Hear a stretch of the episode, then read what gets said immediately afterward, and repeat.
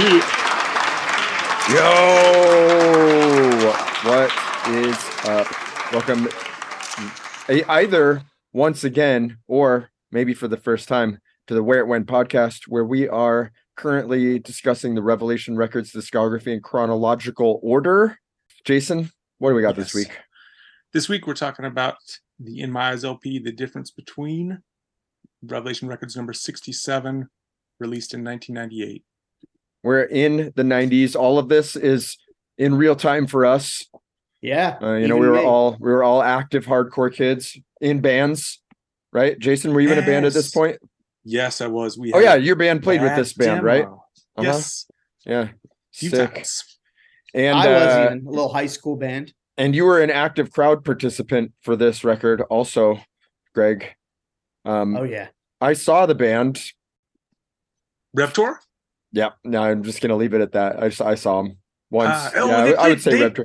They played here, here, I think at least twice. They played the PCH Club. I They- know they- that. They would uh they talk about it in the interview that they Uh-huh. had a lot of uh con- they had connections in California pretty early on. So Yeah. they were playing out there doing long weekends. Um, For full transparency, I- I, we'll we'll talk at the end of the episode too about Yeah. our for full connections to transparency, as happens from time to time, I was not on this interview. But if you'd like to hear me talk to these two guys about this record, then the only way to do that actually is if you are a member of our Patreon, which you can access at www.whereitwentpodcast.com. There's some information about our podcast and also information about how to become a patron. But before we get into the interview, I think that it's time to no, it's time to shout it! it. It's time to Kick it, shout it. shout it! No, it's time to fucking Shout shout, it! it. Yeah, shout that. Greg, what do you got to shout this week? Uh, well, once again, a, a bit of bow to this episode's sponsor, Iodine Recordings. Uh, we talked last time too about the Slip 30th anniversary, God bless them. um, which just officially happened to in the beginning of February. Uh, was 30 years, which is crazy. Um, I didn't, I didn't hear the record in 1993, but you know, several years after, a couple years after, still in the 90s, and um, it's just really. I can't wait to get my hands on this deluxe one and look at this book. Um, you know, like we said, it has writings from people from all types of bands Anthrax, 108, uh, Cave In, um, who Cave In are also doing a deluxe of their opus uh, Until Your Heart Stops. Not on iodine, though. Sorry. Got off track. But yeah, the um, 30th anniversary, a lot of the versions are sold out, but I think there's still some standard ones left. But iodine has, um, you know, they've been, they have some stuff from One Line Drawing, which is Jonah from Far. Um, her head's on fire, who we talked to, um, I guess last year, uh, that has Joseph from Garrison in the band, my old buddy Jeff Dean. Um, and it looks like they're announcing some more stuff as we speak. So just check out iodinerecords.com and poke around and grab some stuff. Support I- small, support indie listened- labels. I listened to that one line drawing LP, the latest one they put out. It's really good. I think you'd like it, Greg. Oh, it's up your alley. It's on Iodine. Good, yeah, I- it's yeah, I got love good Jonah. lyrics and um, Yeah. And I looked on the I looked on the site and they and of course, as a person that loves shirts, they've got a good one line drawing shirt up there. So Awesome. check it out. Uh, Jason, you got anything to shout today? Yeah, I mean, we talked to Damien today from In My Eyes, and he's got a shop in Brooklyn called True Love Always. They check out True Love Always BK, 191 Windsor Place in Brooklyn. I'd like to make it there sometime. I tried to the last time we were in New York, but didn't make it. And also, Pop spoke to us. He is a writer, as many of you know. He's got zines and some uh, photo photo zines up on his site, adultincorporated.com. And we didn't talk about it, but the photos for the difference between some of them were taken by Jessica Humphrey. She has a site called I Used to Be a Hardcore Girl on Instagram. Awesome photos from late 90s. So up and down the East Coast if you're interested in going down memory lane. So I do think, speaking of the interview, I think people are going to really enjoy. Um, I mean, we've talked to Pops before. It was awesome to meet Damien. Uh-huh. Uh, I had reached out to Pete to have him on, and uh, unfortunately, there was a scheduling conflict. But we will be talking to uh, Pete and Damien and Pops for the second album, which I won't give my opinions on, but Jason knows how I feel about the second record. So, What number is that? Jason? Uh, Man, what 80. number is that? oh, so it's quite a ways away. Yeah, so a bit of bow to Pete, Mhm. um, and Anthony and Damien, and in my eyes, it was a amazing time for me in hardcore, and I can't wait to talk about it after Greg, the episode. straight up, that really was our time. Mhm. Dude, I I said I, I will wax nostalgic at the end. Yes, For sure. here. All right, God let's let's us. get into the interview and then we can we can uh jibber Yeah. jabber a lot after that. So right now it's time to Can I kick it? Okay.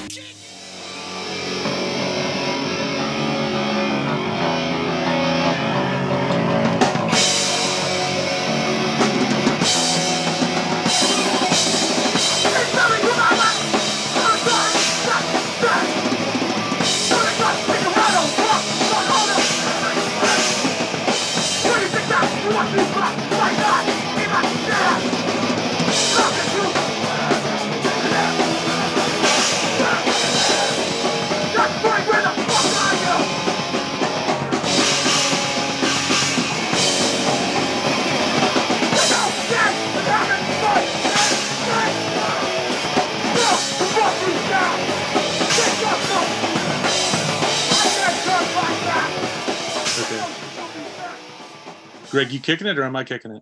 You're kicking you you you thought of the you thought of the good All right. opening question. All right. What's up, everyone? Thanks for joining us for this episode. We're talking with Anthony Pappalardo, Pops, and Damien from In My Eyes. Thanks for joining us. Is it fair to say that In My Eyes started due to a basketball jersey? Uh, Yeah, that's totally well beanies too. Can you Basketball. This this is crossover um with the last episode. I don't know if chronologically this will fit, but with the the shelter episode with Steve Reddy, because Steve Reddy was responsible for the basketballification of hardcore because he was getting those um champion jerseys really cheap and then he would screen them for bands. And uh to your point, one of the many 10 yard fight riffs where I, I just think we would argue about anything, you know, because we were just all very different people, or at least I was very different, and that was a problem. But uh it yeah, there was an argument about making because we signed Equal Vision, and Steve was like, I can make you basketball jerseys and beanies. And I was like, that's cool. Like I lightweight don't want that. That's actually my fucking nightmare. And it doesn't even make sense because we're like a foot like the sport crossover. And then also like I know like beanies are fine now, but like at that time, if you were like a beanie band, you were kind of like like bio. I remember seeing Biohazard and the dude had like a porn star beanie. And that really Yes. bummed me out. But I was also bummed out because I was at a biohazard show. But anyways, like um, but yeah, that that is an accurate that's an accurate way to start this because in my eyes started immediately after me getting kicked out of 10 yard fight partially because of basketball jerseys. I felt always like in my eyes kind of took so th- this whole era there was a ton of there was a lot of bands playing this sort of style right? The you know because we were coming off of the the mid 90s stuff the you know the open e chuggy slower stuff and some of the screamier stuff. But i did feel like in my eyes to me always seemed like oh this guy he was in 10 yard fight because even I knew as a fan, you know, before I knew you, kind of took the stuff he liked about being in that band, but refined it and made it uh, like less like there wasn't a gimmick with this. Uh, and I'm not even saying gimmick in like a derogatory way, like that was 10 yard fights thing, the football thing. But um, I don't know. That that was just the way I always looked at it. Like Yeah, this I was mean- a very refined band. Te- 10 yard fight was like it had all these different iterations because it started as like an in joke with some friends um like my friend that I grew up with, my friend Aldo Fusco. We were coming back from one of those like like an early fest, like an eight band show. And uh we had gotten like one of the indecision photo zines, and there was a photo of that fake band Gridiron. And he was like, Oh, I want to do a band called 10 Yard Fight because his dad was like super like atypical um living in the basement glory days guy like and was mad that like his son wasn't a football star and that he dyed his hair and was like a skateboard freak. And so he thought like oh it'll be funny and it's kind of like a riff on slapshot or whatever. And uh so yeah t- like 10 yard fight was very much a gimmick band but then as people liked it we are like we either have to lean into the gimmick or lean into being a band and i would say the last thing I recorded with them was the split seven inch, and I think there's like two songs on that that I wrote most of, and those are kind of like the tightening of ideas up, and then that's sort of like the roots of in my eyes. and so I mean, for me, Ten Yard Fight was a really important band for me. And so, Greg, I don't know what you mean exactly by there were a lot of bands playing that style in reference to like the chugga chugga or to the more like youth So stuff. more, I mean, retrospective. So at the time there wasn't, but like by the time that like in my eyes was really popping 97, 98, there were a ton of bands like Yeah, that. and it- it was one of those things that I think we were sort of part of that momentum. But Ten Yard Fight was a pretty crucial band, I think, in the in the sense that there was like I felt like there was like nothing going on. Uh, for me, like leaving Philly, it was like I saw Mouthpiece like a thousand times. it was like Mouthpiece played every show, and Mouthpiece was like the band you could get to sing along to. You know, Ignite w- came to the East Coast; those are big shows like H2O's album had dropped, I guess. But you know, Philly, other than Ink and Dagger, I feel like we didn't really have any bands. We had a really good scene. And when I told people I was leaving to go to school in Boston, they were like, "Why are you going there? There's there's no scene there." And fuck. and this was 95 96 so and they were kind of right like i like the first my first like half of school year of my school year i met no hardcore kids i was just skating. And um, i ended up meeting anthony and like rama through skateboarding but i remember i went to like in, into another show at like a big club like by myself. And i saw ben Shusett there who was the drummer of Ten Yard Fight and he kind of blew me off. He was just like yeah I see you around. Like, "No people," you know? Uh, but when and so 10 yard fight was like just starting to play shows i'd say maybe around or like closer. And then suddenly it was like 10 yard fight was the first like was sort of the first band i was bros with. The first time i was ever inside a studio was like recording backups for the seven inch the hardcore pride seven inch. I'm like all over that seven inch like jumping on, on top of the crowd and stuff. And um i felt like once they once 10 yard fight was getting that momentum that you started to see it in other places too you know definitely new jersey or wherever else and so it was kind of a crazy thing for me i very much felt kind of like stuck in the middle when anthony left but when he asked me to join uh you know to play bass for in my eyes it was like oh my god like no question like i'm going to do this Were you in bands before that? so I wasn't really like the only thing I had ever done. You know, I, I took guitar lessons. I knew, you know, I knew power when I was like 14, and I had like a rudimentary sort of ability. I I did a thing with Robbie Red Cheeks once, like called DFJ. We played like you know three cover songs or something at the church, but I really had never been in a band before. And uh, Anthony asked me to play bass. I didn't even own a bass, so um, you know, when he asked me to join the band, I was like you know, yeah, I guess I guess I can do it. And I just like just remember one piece of advice Anthony gave me. He was like, just hit the strings really fucking hard. And and that stuck with me through like my whole bass playing career. It was like just like just just pound, you know. Um, but yeah, that that's pretty much what started me in music was Anthony asking me to join the band. Wow. So then So- that's you. Oh, go ahead, Jason. How long was it before you go in and record the demo? And Anthony, how many songs do you have written for that demo? So I was thinking about this. Um, and one one quick note is like we say there was a lot of bands then, but like in the conversation we've just had, there's like 50,000 bands, old school bands that just started.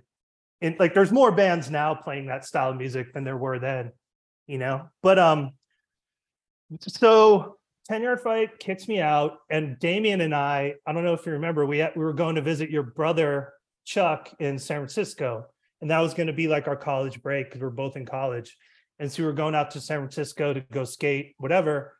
And right before they kicked me out uh, right before the trip they kicked me out and then we the band wasn't like there was no thought of it. It was just like we know these people. This is who's going to be in it. And everyone we asked said yes. And then Damien and I get on a plane in December, like probably right after Christmas. And then we got back and uh I was like, fuck, I gotta write songs. you know? And so this I would have been 96, right?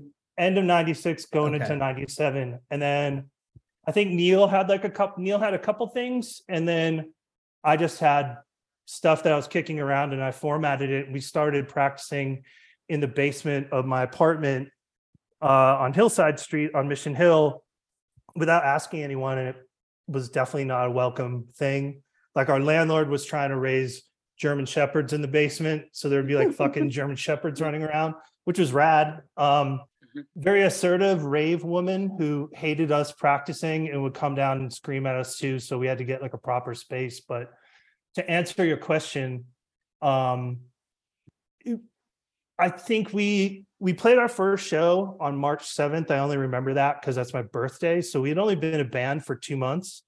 And then we recorded our demo in one iteration of Salad Days. It was like it's like a fucking old dentist's office. It was so fucking weird, but it was I, I don't know. It- we we recorded everything we had, and I wasn't there for some of it because I had to get this is taking a heavy turn. I had to get a biopsy because I had like a very ill cancer scare. So I had to get this lymph node removed from my neck. The only reason I mention it is because I wasn't there when they did the vocals, and I'm hoping Damien can color this in because someone fucking called me. I got out of the hospital and they're like, dude, Pete's vocals sound like choke. This is fucked up. And I'm like, what? Because we had never, we'd played like one show and never really heard him in practice. And I'm like, what? Like in my head, I'm like, oh, he's gonna sound like fucking skip turning point or something. And there was like a choke version of the demo, but I don't, I wasn't there for that. Man, Then I- did he that- redo the de- the vocals then? yeah. That's because he was just yeah i think he was just trying to like do it you know what i mean like because you go from not hearing yourself to hearing yourself and you probably sound so dry that you're like and fucking recording dudes i'm not throwing anyone under the bus but they like they lightweight love doing that shit so you just hear yourself to fuck with you it's like very mean. I don't know why cats do that but they love being like oh fuck can you hear yourself? And you're just like yelling like a fucking dumbass. Um but yeah it was pete's first time in a studio so he you know i think brian really coached him to like dial it back. But i would have loved to hear the chocals that would have been fucking sick but oh well. Maybe that'll be Rev 200. The, the in my eyes choke. are we Yeah, on rev? demo. i don't think i don't i've never noticed if we're on revelation. They never really talk about us I, mean, I, that I shit even in print I remember that basement really It's well because it was, it, it was like a- it was kind of like a dungeon, like it was pretty raw. But I I remember us rehearsing a lot. Like I think we played, we rehearsed a lot. I mean, I don't I I don't know if it's just like at that age when you're you know 19 and 20, you just you don't you have a lot of free time to to play. But I remember, I mean, that was always beneficial to me. Is just like rehearsing and rehearsing and rehearsing and just like getting the parts down, getting the parts down. Um, I think for the record and for the demo, um, from what I remember. But it's yeah, like we we would rehearse like at first it would be like learn the song and it wasn't like you know it wasn't like fucking coalesce where we had to like write down math on a chalkboard you know what i mean like it was pretty simple but then we would practice like you would learn how to play the songs with energy like we would actually do that in practice because it you don't want to be those cats who like you have all this like show energy and then like it's all off time like you're fucking jumping in a fast like it doesn't make sense and it just sounds like a hot mess not like Right. we definitely had shows where we were like hot messes but um we we like you would learn to like when you could kind of do your freakouts and when like you could let a chord ring and we would practice with energy you know it's probably something i read some fucking a thousand Henry Rollins books are all the same book. I probably got that there. But it's it's one of the tightest demos of all of that time period and i think of all time just it came out of the box just like the songs are together it sounds pro it's fucking i so i, I don't want to jump ahead too far but i want to know did you write anthony did you write the lyrics too did the band write the lyrics or was pete the one that wrote the lyrics just vocally i was curious about for for the most part, like I think Courage to Care, Pete wrote for sure. I know Neil wrote had some parts for lasting values because like I I had this like we would have we would all talk like we'd go out to eat, we'd hang out, we'd all talk about like we would have like not band meetings, but we were it was like a hive mind thing of like tr- like one thing in the beginning was like don't wear old t-shirts on stage because we want to support newer bands. That was like a rule and we weren't going to have X's on anything. That was a rule. And we wanted like the design to be modern. And because like Damien has a design background, I have a design background. So we were like very to varying degrees of success, but like we had all these, we didn't have things we wanted to do. It was like a checklist of what we weren't going to do.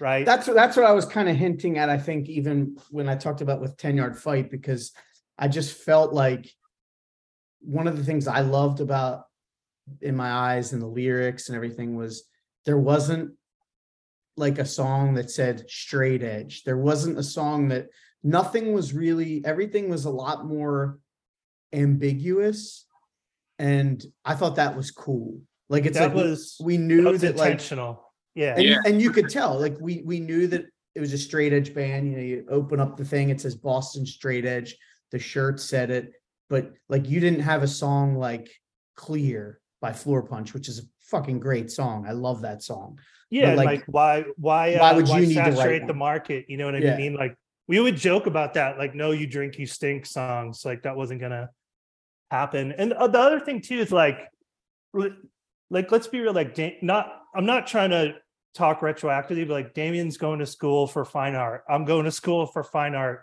We're into all this different stuff. We have all these different friends and influences, and um to me as like I felt old being in that band and I I think the when the band started I was like 20 and I was like oh cuz cuz in my head I'm already older than a lot of my heroes when they were in their bands right right so there has to be some progression but there has to be progression within this box. So our our kind of way around that was like well let's not just use the topics that everyone used like let's go let's go a couple layers deeper. And also like and maybe Damien can speak to it but I think it, wasn't like we were all reviewing things but we all had to be proud of it. Like we couldn't do stuff that the, someone else in the band thought was corny and, and to a fault sometimes because like I would comment on some shit. I don't want to throw anyone under the bus but like you know dude uh I don't know if I don't know if that's gonna fly. You know what I mean? Like certain parts or just you know little i'm a critical person and like i was at that point in my life i was way too hypercritical and way too free with my mouth. Like i trip out on some of the things i did and said back then so but you know it had to be we had to be proud of it and we couldn't have like you wouldn't show up even down to a flyer and be like what the fuck is this like simpsons ripoff flyer like who did this you know that would never happen I mean, I, I think I could definitely speak to that sort of hive mind mentality. Like, it's funny when I want to listen to In My Eyes, I usually listen to Nothing to Hide, and I, I, it's just kind of more my go-to.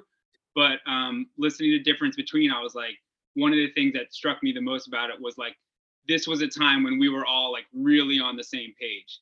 Like we were, we were really like a unit, and it was like we had those those philosophies of of like yeah, I remember like that. We're not gonna wear old shirts. We're gonna wear like other bands' shirts that are playing now. Every weekend that we like weren't playing a show, we were driving to Jersey or you know to Wetlands or CBs to see like other other bands play. Um, yeah, like that. Just that kind of thing where you sort of all are in line, are in, in line and in tune with each other, and it's not even really spoken about. It's just sort of just like it's like your friend group, and you're all just kind of like on the same level. Um, I and it's like something that was- can only happen i think when you're young yeah. like that would never happen couldn't happen now with us in our 40s i don't think like you're not gonna you know what i mean like find a group of people that are going to be that in tune with one another. I don't think I think. think you just described the Proud Boys, dude. Yeah, you So- definitely you definitely could find some people like that. you. So you record the demo. That demo is everywhere.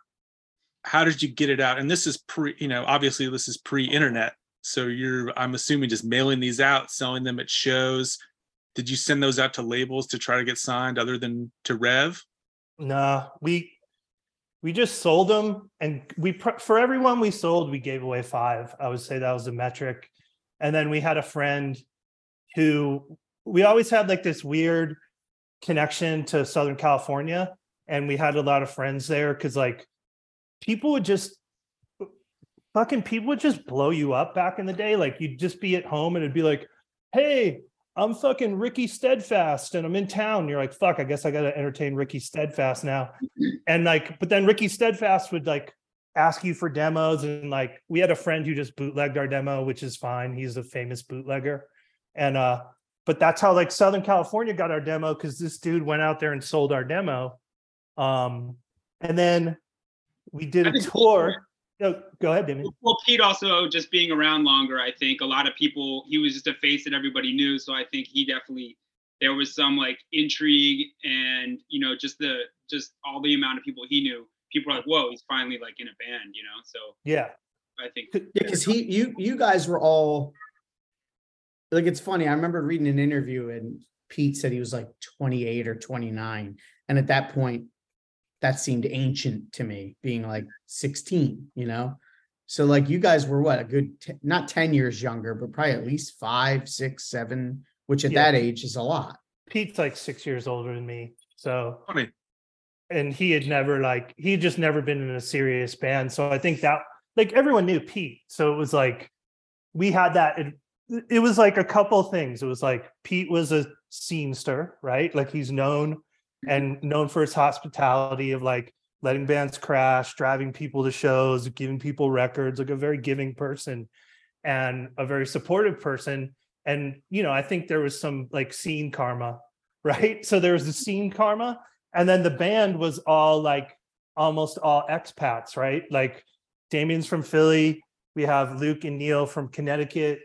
Uh, I lived in Massachusetts and New Hampshire, but I didn't grow up in Boston. And then Pete grew up in Quincy. So like we had groups of people that cared about us from all over. And I think that was a benefit too. But we didn't send the demo to anyone, zero people. and you know people would just ask for it and it was like really nice like people were people were hyped on us like people wanted to sign us to smaller labels before we had a name like we didn't have a name until we played our first show you know like I, the the the flyer for the first show just said like these people like some people's new band it didn't even have a name and we decided on that name like we had all these i wrote them down like uh I think we were going to be called the good guys from that was Damien's, which I think is still a was, I don't sick it name. was, I don't know if it was me. I thought it wasn't, wasn't the good guys like from, wasn't that going to be, wa- or Courage to Care was going to be, wasn't that going to be Gorilla Biscuit's name or something? Yeah. Yeah, there was that. There was um That was something my to AOL say, screen name back in the day. something to say, and then that was statue's name, and then um hundred percent was one I really liked, but then we got an argument because we didn't want people to write it out with numbers. Because I don't even think better than a thousand, because then that would have been fucking like lightweight weird too. But um, but yeah, and then in my eyes was like in the car, like we have to have a name.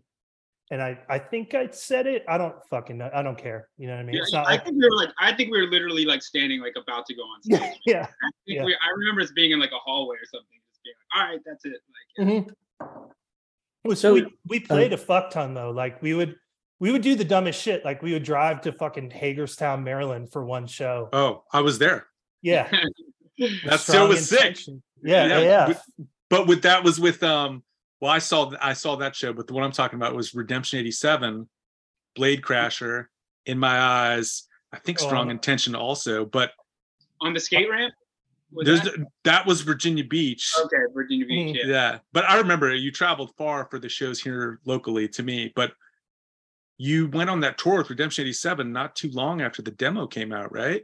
Yeah, and then I don't want to jump ahead too much, but I guess it doesn't matter. But then we were supposed to tour with Redemption 87 in California, and we bought like plane tickets, and it was like a very this shit was not booked by a booking agent. You know what I mean? It was just Eric Ozenne just being super nice. And then like, you know, we had like four phone correspondence. He's like, oh, redemption broke up, but don't worry, this tour is gonna be sick. We're like, what fuck, who the fuck is it gonna be with? You know, he's like, I'm gonna do a new band, but Nerve Agents wasn't together yet. So we did like a headlining potluck demo tour, like five nights in San Francisco. Like it was so fucking weird. And I- I'll tell you a quick story. Um, we had rented a a minivan for that tour, and we were like borrowing some equipment. We had it was like a fucking hot mess, and we we had burned out the brakes on the minivan and like the transmission because none of us knew how to drive like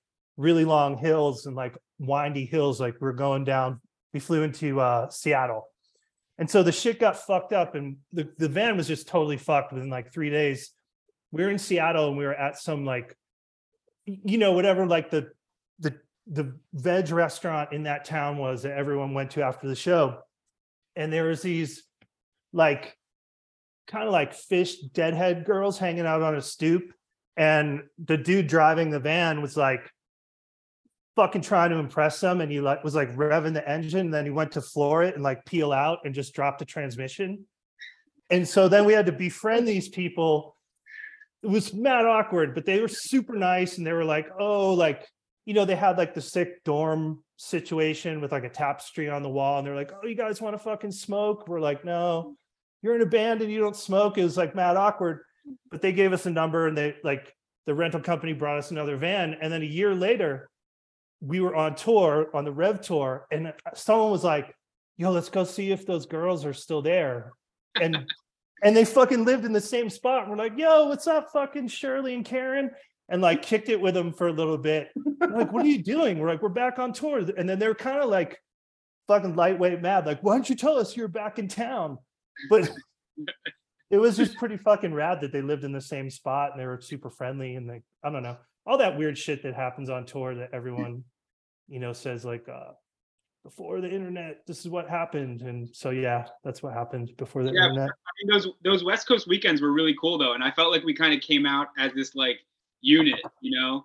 And it was like I don't know if a lot of other East Coast bands were going out, so we call them these West Coast weekends where we'd like go out, and it was very much like you you you just have a lot of hospitality from like the local scene kids, and like we'd be jumping off bridges like in the in during the day, and then like you know playing a show at night, and um, I don't know. I think I, I feel like it was kind of cool even when we first came out. Like uh, everybody was like bugging out over our New Balance, like because we just like like I said before, we just kind of had this thing that was like, you know, you just sort of are dressing like your friends, and like I remember they were kind of tripping over our New Balance sneakers and stuff.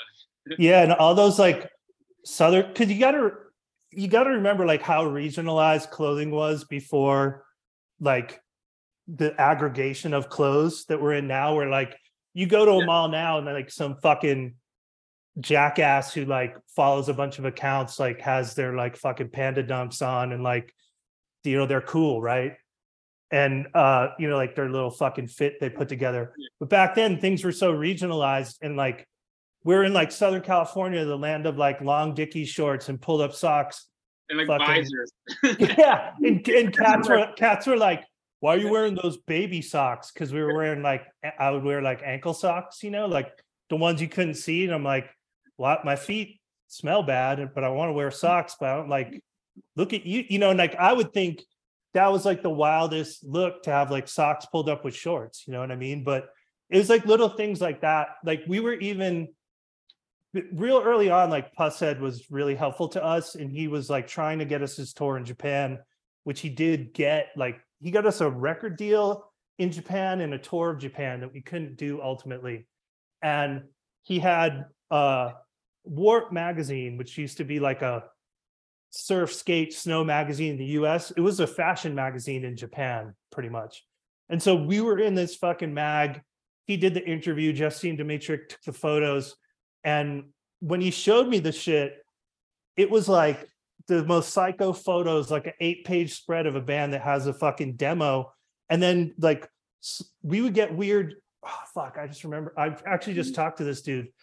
I would get weird emails from Japan because I was like a very early adopter of the electronic mail format. And this dude, Manu from Japan, would ask me where to get New Balances. And then he came to fucking Boston and stayed with us. He he still has like an emo label in Japan. And he just wanted to go to the New Balance outlets and buy like pallets of fucking sneakers and shit. Like we only knew this dude through sneakers. It was very weird, but very cool, you know? Yeah. So I Um, wanted to ask, uh, you did the demo with Brian.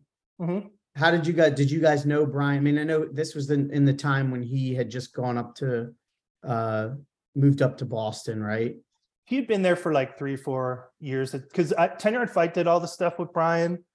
And then the I actually the first time I recorded with him, there was like this edge house where like Trey McCarthy lived there, Pete, Ben Chusid, Pete Riley from Mouthpiece. They had this house, and Brian had like a primitive version of the studio there. And LaCroix had a band called Trees Without Leaves, and they were doing a split seven inch. And like the dudes in their band just ghosted. And he was like, Could you help us record some songs? I'm like, Cool, like show them to me. He's like, Well, we don't have them. I was like, Oh, write them? you know what I mean? So, and that was like my first time in a studio was recording, and that was like 94. So, but yeah, we did we just had a relationship with Brian, and and Brian was actually like a very good, like, it was kind of like you weren't going to go with anyone but Brian. He was like very, like, encouraging and and just like, oh, you guys should do a demo. I'll do it for 800 bucks. Come in this weekend. So it wasn't much of a thought to do it with anyone else. And he's recording the tape back then also, right? That was ADATs for sure. Okay. And those are at Rev somewhere. Yeah. So Will the So- demo ever get, uh, like a repress of onto vinyl or something? I talked to Rev ab- about doing it because there's like there's an alternate version of the cover in blue, and I thought it'd be cool to do like no text, just the blue cover and do the demo. But there, you know, Rev was kind of like, "What else do you have?" It's like nothing. There's no there's a there's a cover of Gang Green's Alcohol with no ver- vocals. That's the Mm. only and there's some garbo on the end of the difference between reels. Like we tried to record some medley of like fucking 90210 theme song into like Gray Cells Green by Ned's Atomic Dust. It's whoa, so ha- God, it's I wish so- that would have happened. it's so fucking haggard, but it, it's like that shit you do when you're straight edge drunk and you're done the record. I, I think it's good for like after you did this thing that was super stressful to like fuck around, and we were like really excited. We can talk about fucking around later, but anyways, yeah. We- Yeah. We did a radio thing though. Did we ever get any? Yeah. Did, does anyone have that anywhere? I have all that shit, but like, who on earth? You know what I mean? Like, if you're gonna put something on vinyl, especially in this economy, like, I mean, I hate. uh, I was about to say I don't like live sets, but I just bought that Leeway Live LP. But I'm not the hugest like live setman for hardcore. Was you know, it that has to be radio some kind of show, special. The- was that the one that was on the CD version of the demo, right? Dude, there's so many radio show. Like, for some fucking reason, people love making us play on the radio. It's like the worst experience ever. Yeah. Like, Um, remember, Damien, we played on BCN, which is like the biggest rock station in fucking Boston. It like goes to like Rhode Island, you know? Yeah, that's nuts. So who's the contact at Rev when you're talking to them? And I, I mean, who's the A and R rep at the time? And were you psyched on signing with Rev? Uh, I can say the dude's name was John Nutcher. Okay. So Okay. he he was like Jordan's. fr- I think he was like friends with Slipknot. Um, I remember a lot about this, but Damien, I'm curious what you remember about that because there's some like funny stuff I definitely remember. you know, I, I, my memory's not as good, but like I just I just remember at the time that Rev wasn't even thought of as an option. Like I don't even know who they put out. Like we didn't even think. I guess you know Equal Vision would have seemed like Equal Vision was putting out a lot of bands. I don't even know if New Age was really putting anybody out. Um, like who put out like the Ignite records and stuff back then, but Conversion Conversion. Yeah, that was kind of done. and So- uh Victory. There was Victory, which you guys got offered Victory too, didn't you? Yeah, that was so Rev had we basically just talked to Jordan and and Jordan was like, let's just put the seven inch, let's put the demo out as a seven inch. And we're telling him like, you don't understand, dude, because like it because I was the one who would go to the tape reproduction place. And I, at that point, like when he said that, I think we were on like fucking 1200 demo. It was like a psychotic amount. Granted, most, a lot of them, maybe half were given away, right? But I'm like, nah, man, like, I think that's a bad look because in my head, we already sold so many, like, that was dumb. Like, let's do something new. And but he was like, what? Just fucking get a layout together and put it out, which in retrospect, we probably should have done that. But, um, but then there, uh, Victory at the time, one of the A&R people was uh, John Regan. And John Regan used to do shows way back in the day. Uh, he had this company called Top Secret Productions that did like all the shows in Boston, all the best shows, right? Summer, year after year, summer after summer. And then he went and like started to do hip hop and dance. And then he came back to hardcore. And he showed up because I guess there was like a little bit of buzz. And then he showed up. He called us and he knew he grew up with Pete. And he was like, Oh, Victory will offer you something fucking way better than Rev. And then the sales pitch, like he showed up at his, our apartment, so he didn't even really like, take us out for a bullshit dinner. So right there was like pretty medium pimping, you know, it was definitely mid. And uh he's like, yeah, and it, you know, he had like a packet, and he was like, you can do cool promotional stuff, and he showed us like, hey man, don't don't come at me for this one, but by the grace of God, made fucking wooden nickels. That was their promo item. Highly uncool if you ask me in this current world, but whatevs. He's like, yeah, you can do fucking combs or markers. And I'm just like, okay. And so, and it was, there was like all this weird money in there. Like, yeah. And then you get like $8,500 just for equipment and da da da da. And so you kind of leave and like, this is nothing against John. He was doing his job and he, you know, he had this sales pitch and we're kind of, you know, for minutes like, fuck, man. Well, seeing that bulldog with like dollars in his mouth, you know, like the, the, fucking like that shit could kind of help when you don't have any, you know what I mean? Like Yeah. it was like, whoa, we could probably buy shit. And then we're like, we're not a fucking real band. We don't need a van. Fuck, you know what I mean? But then when you looked at the contract, they weren't, you know, obviously like I had a cursory understanding of the music industry, but what they wanted to do, any money you were getting, they're buying your publishing as like a roulette wheel situation where if for some fucking reason one of these songs ended up in like a movie or a commercial, they get all the loot. Plus, they get all the performance royalties. They don't owe you mechanical royalties. They just own your publishing. And when I I was talking to Pusshead about the contract, he's like, fuck that. Like, these dudes are fucking crazy. Um, start your own publishing. And like he explained the publishing thing to me really well. Um, and which was a really cool crash course to learn and understand that. And uh and I don't think we were seriously gonna do that anyways, but it was like a very big contrast where like I'm not afraid to say it, it kind of at a certain point, like I was going back and forth with Jordan, I was like, oh, this is feeling a lot more like a fucking favor, dude. you know what I mean? Like, like like, can we get a little more loot? Because we're trying to buy new drums for Luke. And it was like, nah, that's the offer. And we are just like, fuck it, star, bulldog, star, Bull- like it ain't that hard, you know? Yeah, I mean, in my mind, it was like between what what logo do you want to have on the back of your shirts? Yeah, yeah, totally. but I mean, I also felt like it was kind of a big deal for us to sign to Rev because nobody had really signed. Like Rev hadn't really put out anybody like us in a while. Uh, so it felt pretty. g- It felt uh, it felt kind of special to. it was very i'll tell you as someone who was a fa- as a fan it was a very exciting thing because now we did the um uh, two releases ago was the the battery record but they all kind of came out around the same time it was like the you you guys when it when it was reported that you guys got signed the battery record wasn't out. Um, you know, nerve agents weren't a thing, fast break, all that. So yeah, it was a huge deal. It was like, yo, Rev's putting out like a straight up fast hardcore band again. Yeah, it could have came out a lot earlier too, but we waited so long for the cover, which is like I think a lot of people had that story. Um but that was like we had the record done for months and months and we were just waiting for the cover and waiting and waiting. Uh we can we can go back to that if you like or talk about it now because that was kind of like a fucking wild one. Yeah. Do it.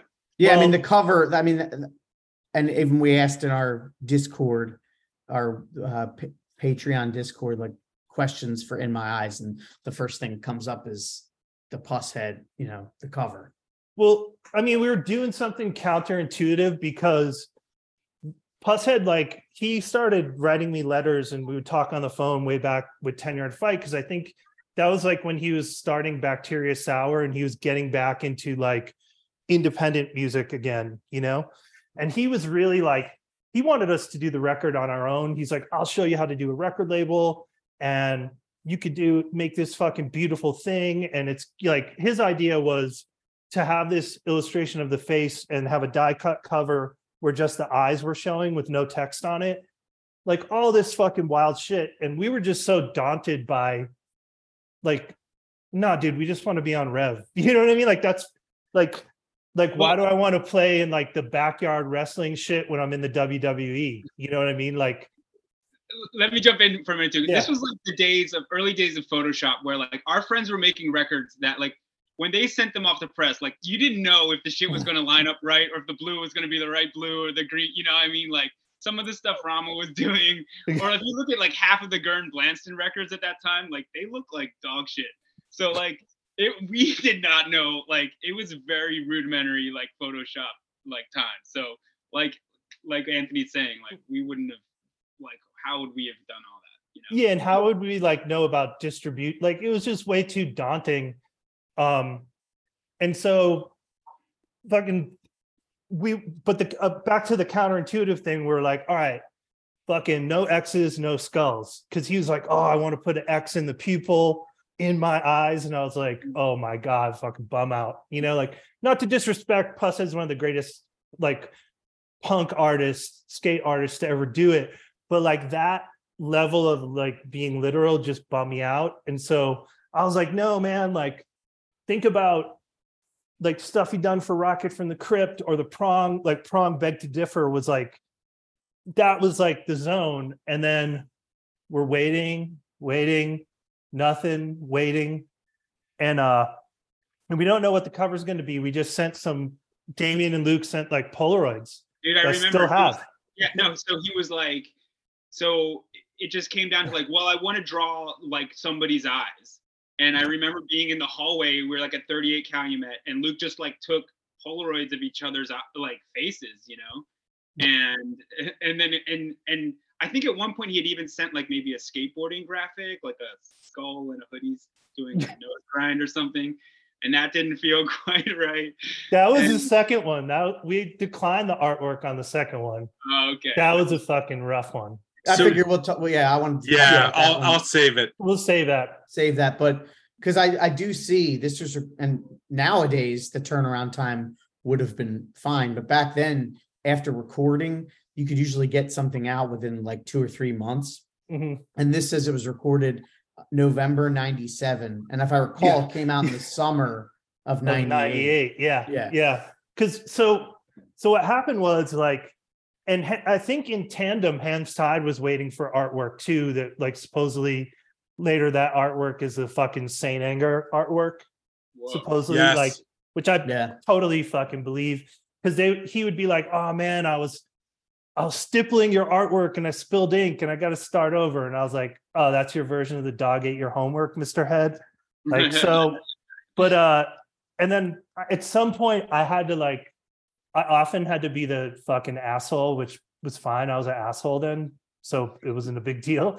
And I was like, yo, man, like I leave him this like ultimatum message, like we got fucking placements, like we got end cards, like dropping all this like music industry jargon that I we got to fucking this has to fit the release schedule. Da da da da.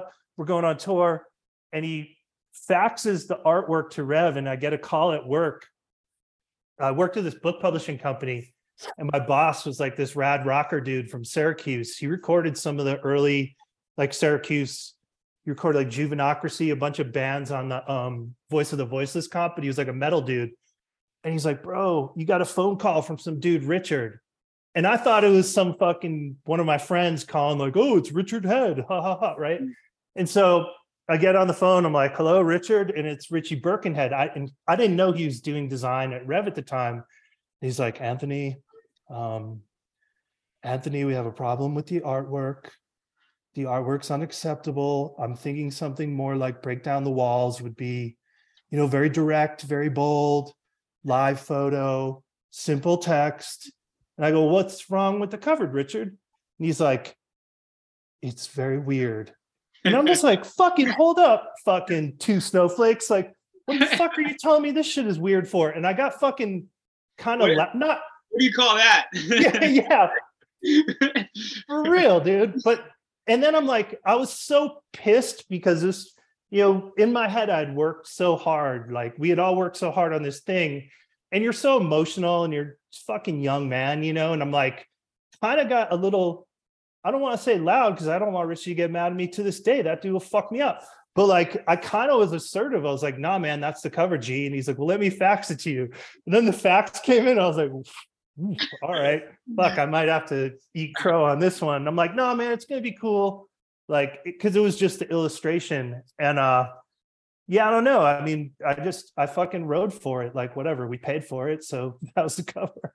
I mean, it was, pretty, it was pretty crazy to see it just as like a straight up, like just a drawing of my love of the Polaroid of my face. Like it was like, damn, like Yeah, okay. that was my question. That's you, right, Damien? Because I've mm. always thought I I was always I don't told know if I that. like, which way do I got to go here? I if I could throw acid on my face. Yeah. Because it kind of looks like he took those Polaroids and then maybe took because Anthony sent me the Polaroids. It looks like maybe he took little pieces of everybody's face and maybe formed them into one.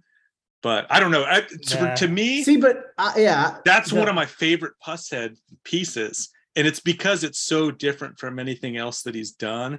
And when I saw that, I mean, first of all, it's a fucking straight edge hardcore band on Revelation Records that's like of our time. And then you have that fucking cover that Pusshead did. And you're in the band, you know he's doing the artwork. I had no idea. I just got the promo at my local record store. I was fucking pumped yeah. and and the design work looks like you can tell someone that knows design did the layout for the record other than you know the pusshead cover it's Well, the It I would have been slick. so bummed if this had a cover like break down the walls.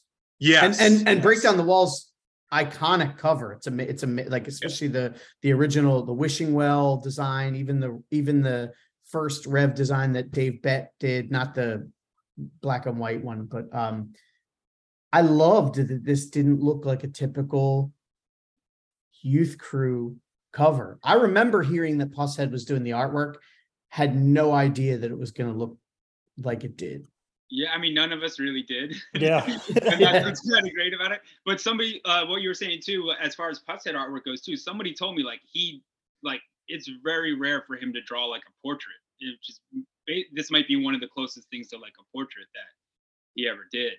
Um, Yeah. which I think is cool too. did you ever see that there's a black and white version of it that came out with one of his The hyper stoic Hyperstoic, books yeah. Yeah, i tried to Yeah. find it.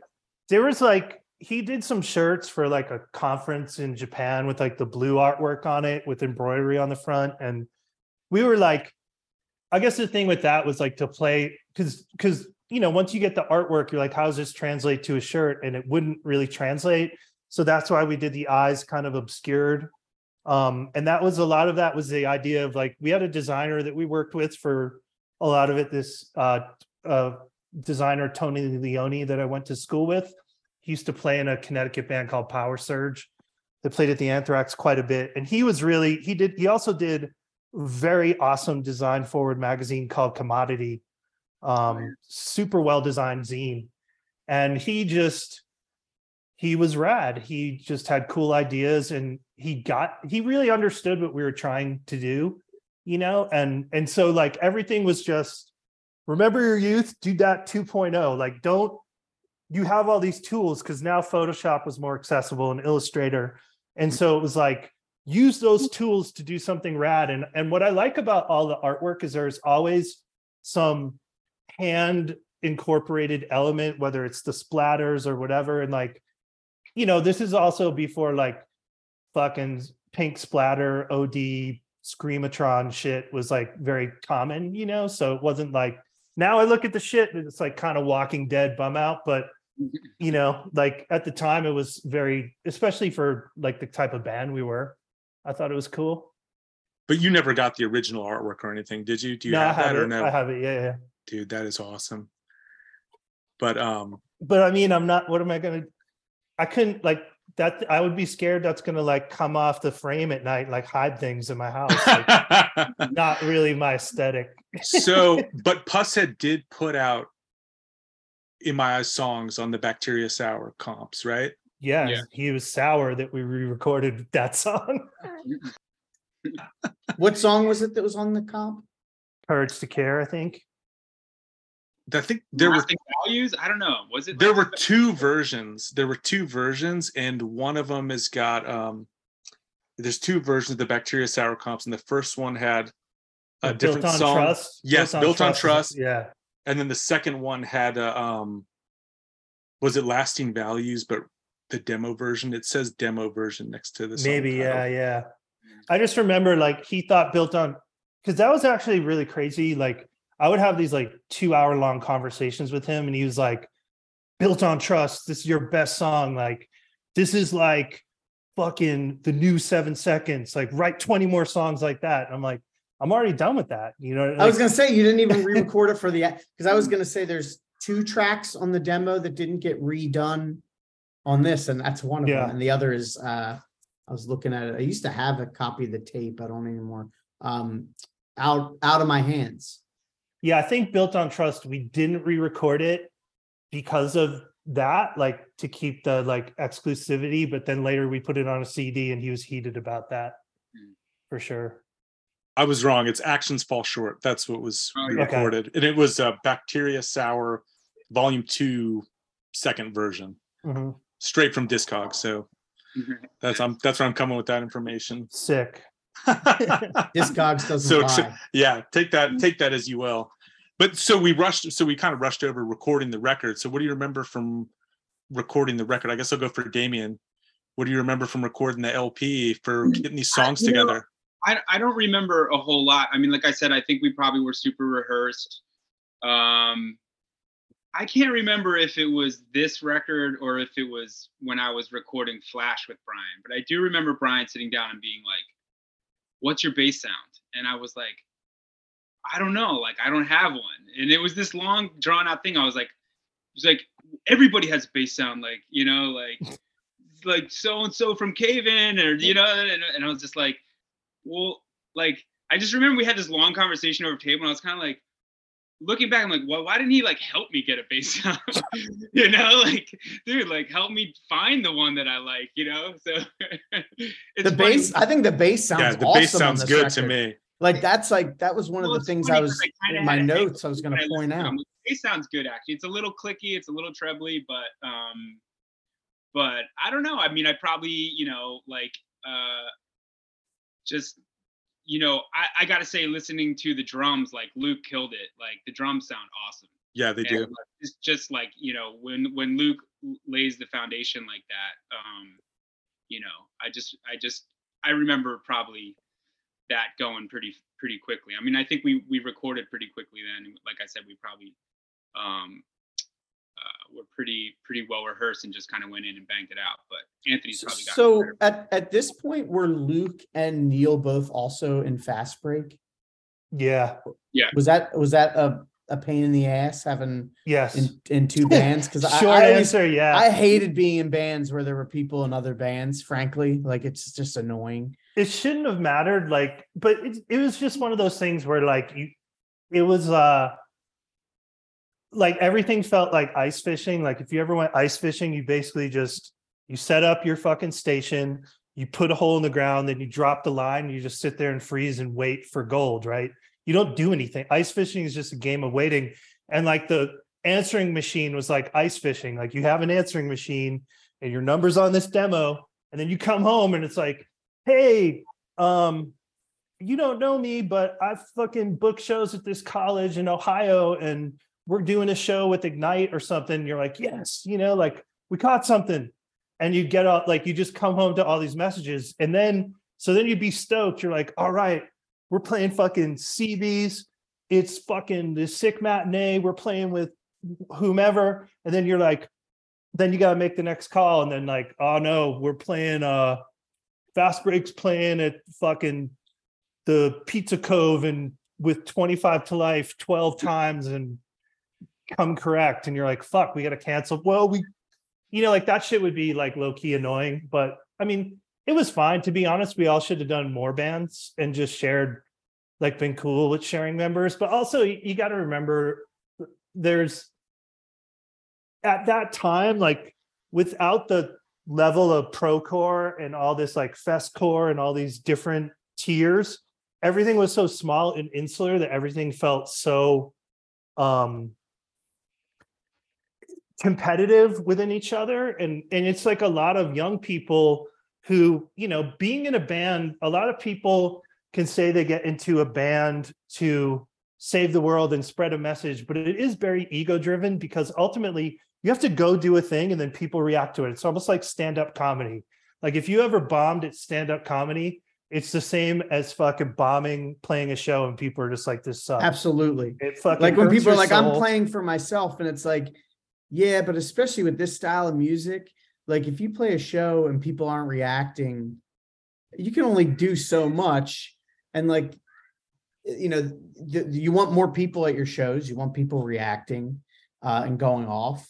So yeah I always found it funny when people are like, "Yeah, I'm just doing this for me." To it's like, well, yeah, but you're also it's- doing it to get people to flip off It- yeah, it's a reciprocal like energy thing. It's not like fucking John Zorn or Merzbow or something, you know, like you need if people aren't reciprocating, it's not gonna work, you know. So I think at that time, like there's a lot of egos and a lot of pride and a lot of like just really silly things that get in the way.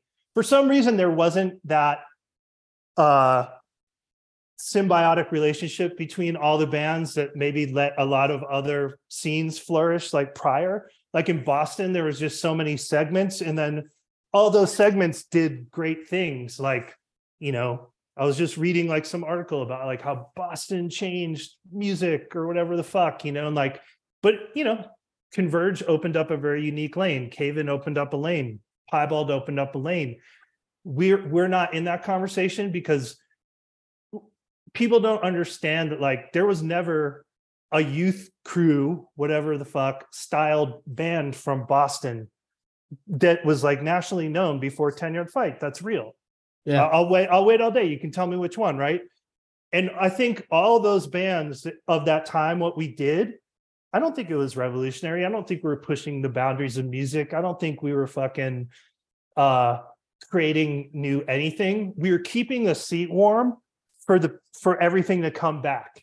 Like you don't have all those reunions unless we're out there covering those songs talking about those bands speaking with reverence about them keeping people interested. It's kind of like uh y- it's kind of like you know in the 80s and shit in the 70s when like star wars like a big movie would hit and then there'd be all these like shitty versions of star wars like space fight or whatever you know like you need all the space fights for star wars 2 to come back and knock it out at the at the the box office.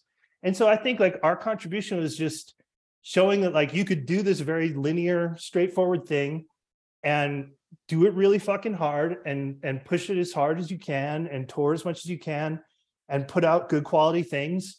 And then it kind of fostered it created an environment where there was just interest in that style of music and i think if anything like that's the contribution you know even though Yeah. that wasn't the question and i just No, to- no, because you're you're absolutely right though, because I we've explained before, like th- th- this era, like you couldn't see Gorilla Biscuits, you couldn't Totally. see Youth of Today, you couldn't see Bold, you know, now we take it for granted. These bands play every festival and they're playing, you know, every weekend.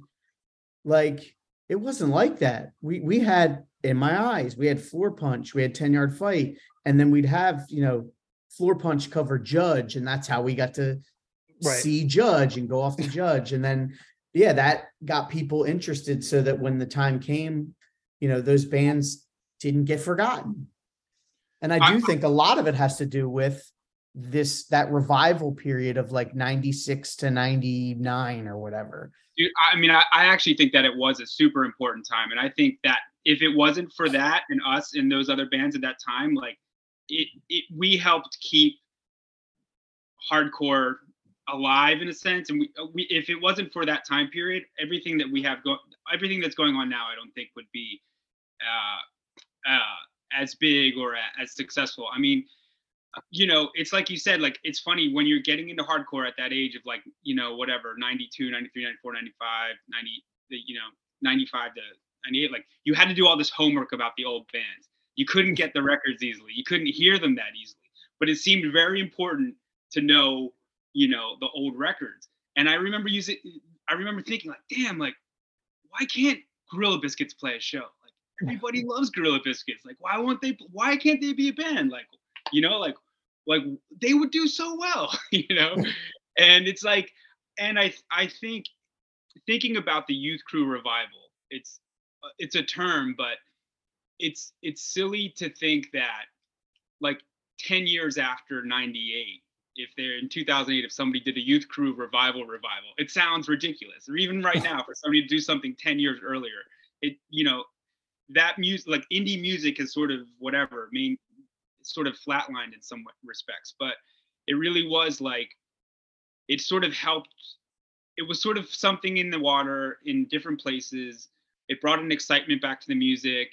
Uh, it brought a scene of kids from all over back into it. I mean, Bridge Nine like started in that time. Kids moved to literally moved to Boston to start bands. I mean, American Nightmare was started with kids that moved to Boston. to- Right. Well, think Like, about like have just- heart. Just Have because Heart- there was a scene there, you know, it was like yeah.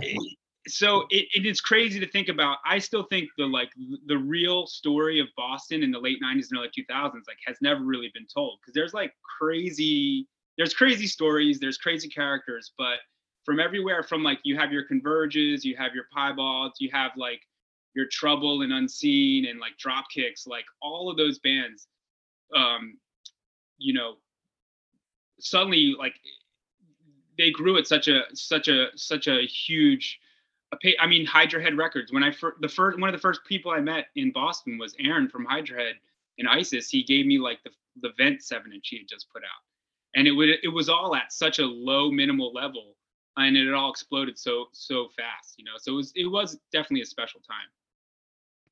to, For to sure. go back to the remembering the record i remember we had way too long to do it like seven days or something.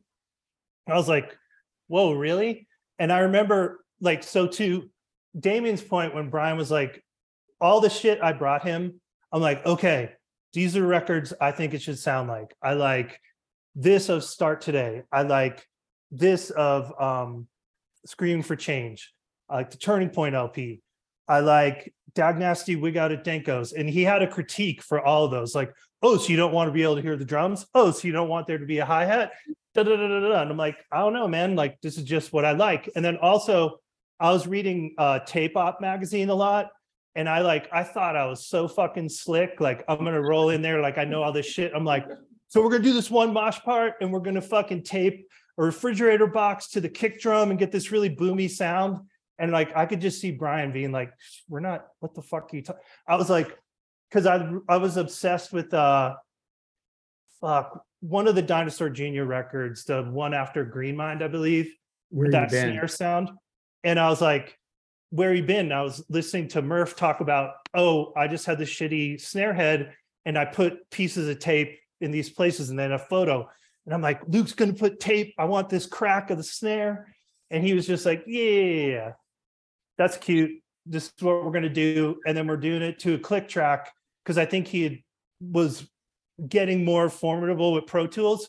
So if you listen, I A beat it recently, every song that we re-recorded for the LP is like five or six seconds longer because they're too like it's too tight because we did it to a click. I think hardcore should breathe. Like I don't care if the fucking metronome is off at the end of the song. Like who gives a shit? Because like if you really if you're approaching it from a quantized musical level, the actual beat of hardcore, like the fast beat that everything's predicated on, is kind of an imperfect beat. It's like a like a half measure off, right? It's not actually in time. You couldn't really program a drum machine to play that beat because it kind of skips, and everyone puts their little uh English on it, right? Like some people don't count four on the hi hat, so like chain of strength is is faster because you're waving the wands and going super fast, and then other people you know, like uh minor threat is like a relatively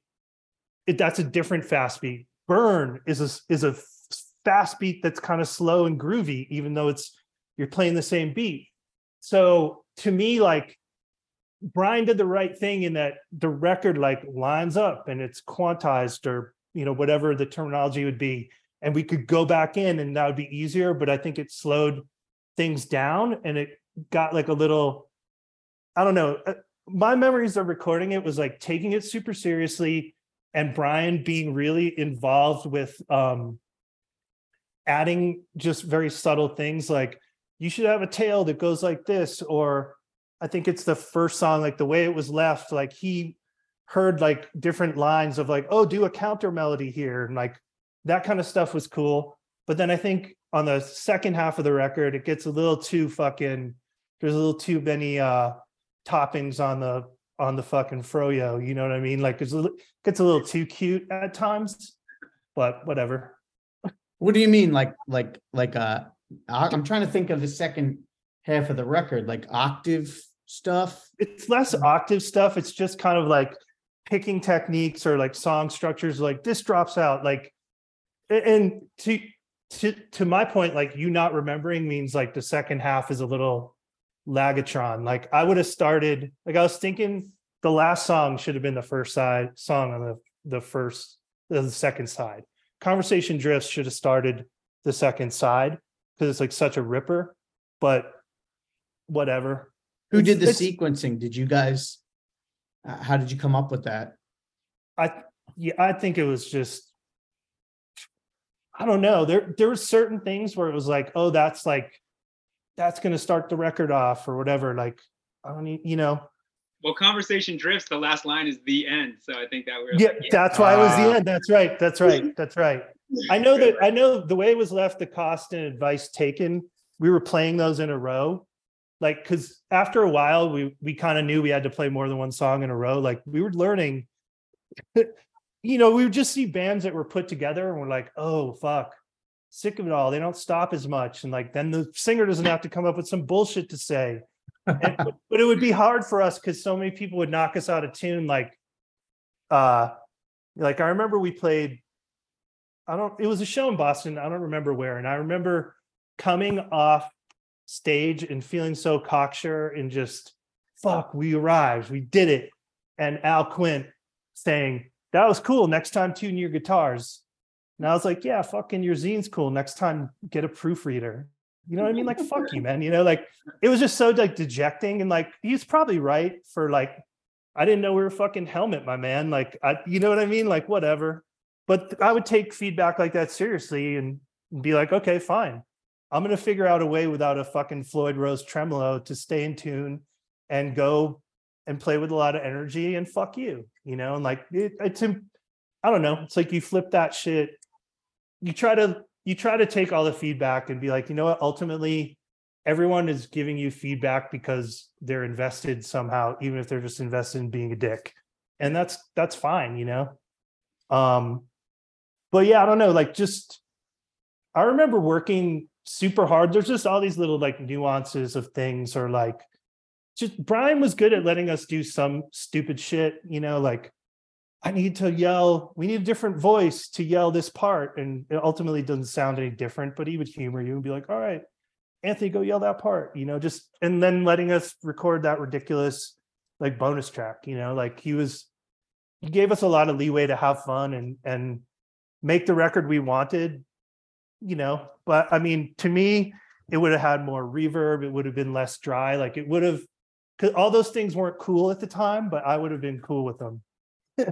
Yeah, I, I mean, think it sounds yeah, it's it, it sounds good and like I love Brian's production, like especially on the you know like when my bands would record, we would bring his stuff and say like we want it to sound like this. Mainly the putting Jason on the spot, the second Count Me Out LP, we'd be like, we just want to sound like you know we want to sound like this. But I will say that Jason and I have gotten in arguments over this. Like when I listen to In My Eyes, it's always the second album. Um, that's that's the one I reach for. Maybe every, you know, after five times of reaching for that, I would maybe put on the first one. I just like the way the second one sounds better. I like the the recording better, the performance. I just like it better.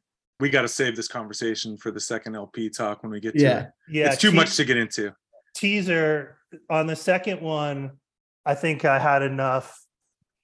I had enough confidence to be like to not take no for an answer on certain things and kind of being like I guess as you get older you get a little more hardened and you and you start to understand things. And for the second one I was like well oh, we're fucking paying for this dude. You know what I mean? Like on the first one it's just a, a manic ride. You're just like ah cool. Like mean- I'm making this thing and there's going to be a rev star on it. How cool. And Brian knows more than me. Sick. And on the second one I'm like well this is an exchange of money and I, this is goods and services. And I want this service to reflect whatever fucking like I, I if this thing sucks it's on me. I'll put my name on it.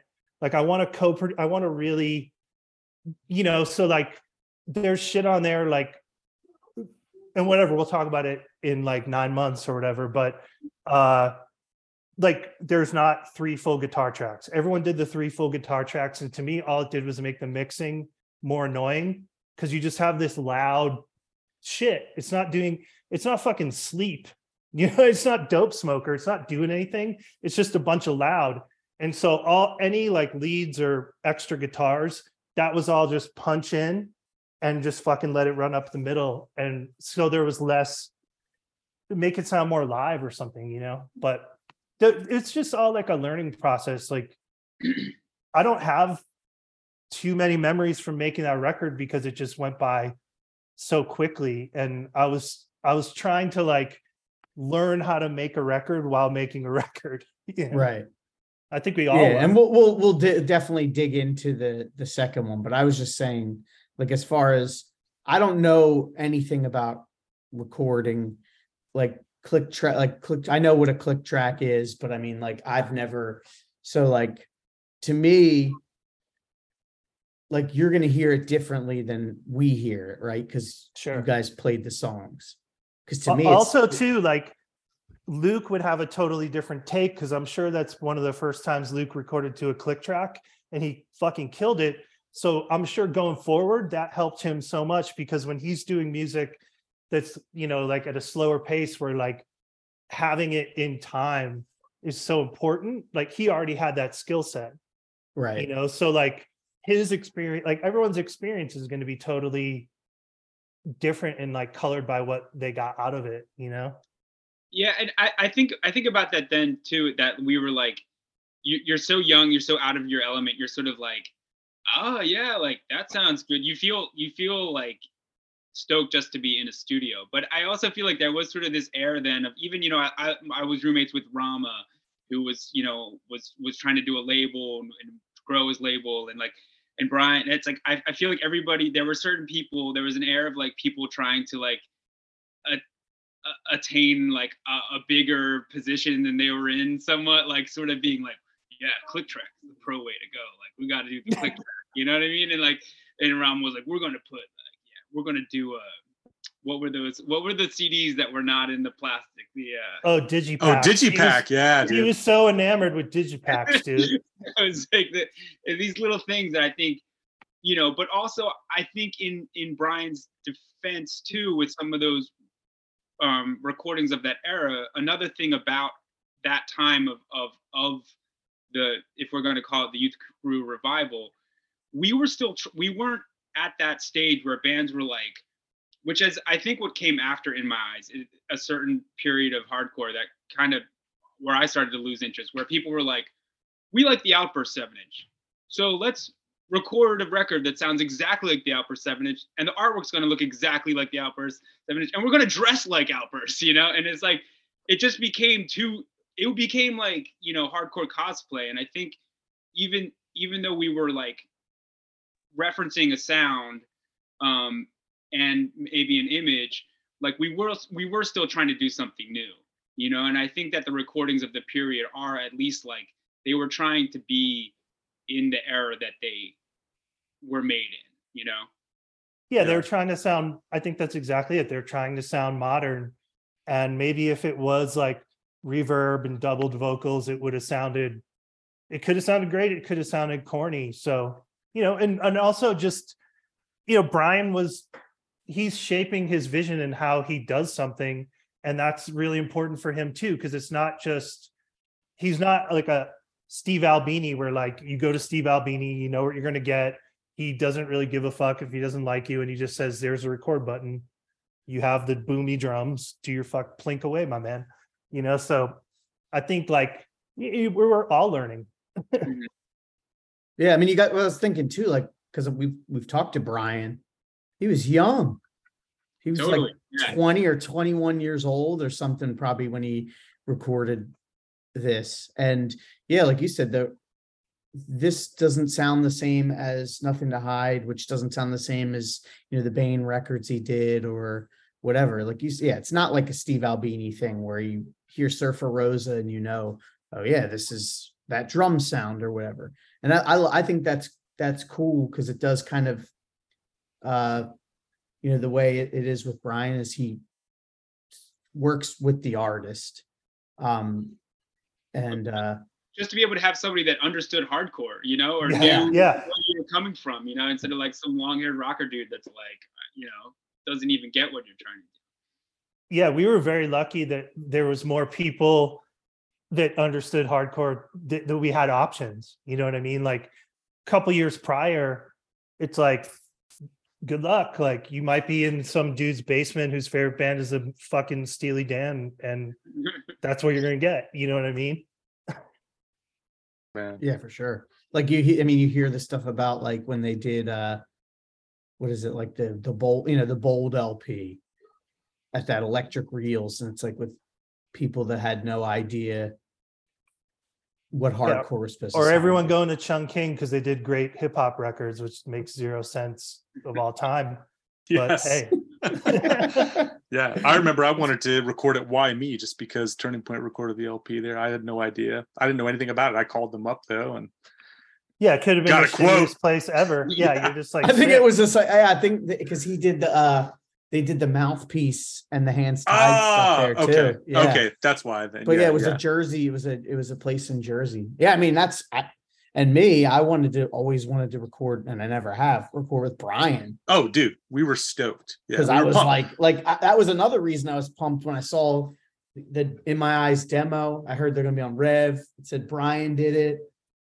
It had it Yeah. like it checked all the boxes. Like Jason and I talked about like this, you know, before you guys came on, just about like of that era, like in my eyes was definitely my favorite of, you know, out of all the bands from that time because of a lot of the stuff we talked about, just like the the lyrical content and the design and and just the pre- presentation and everything.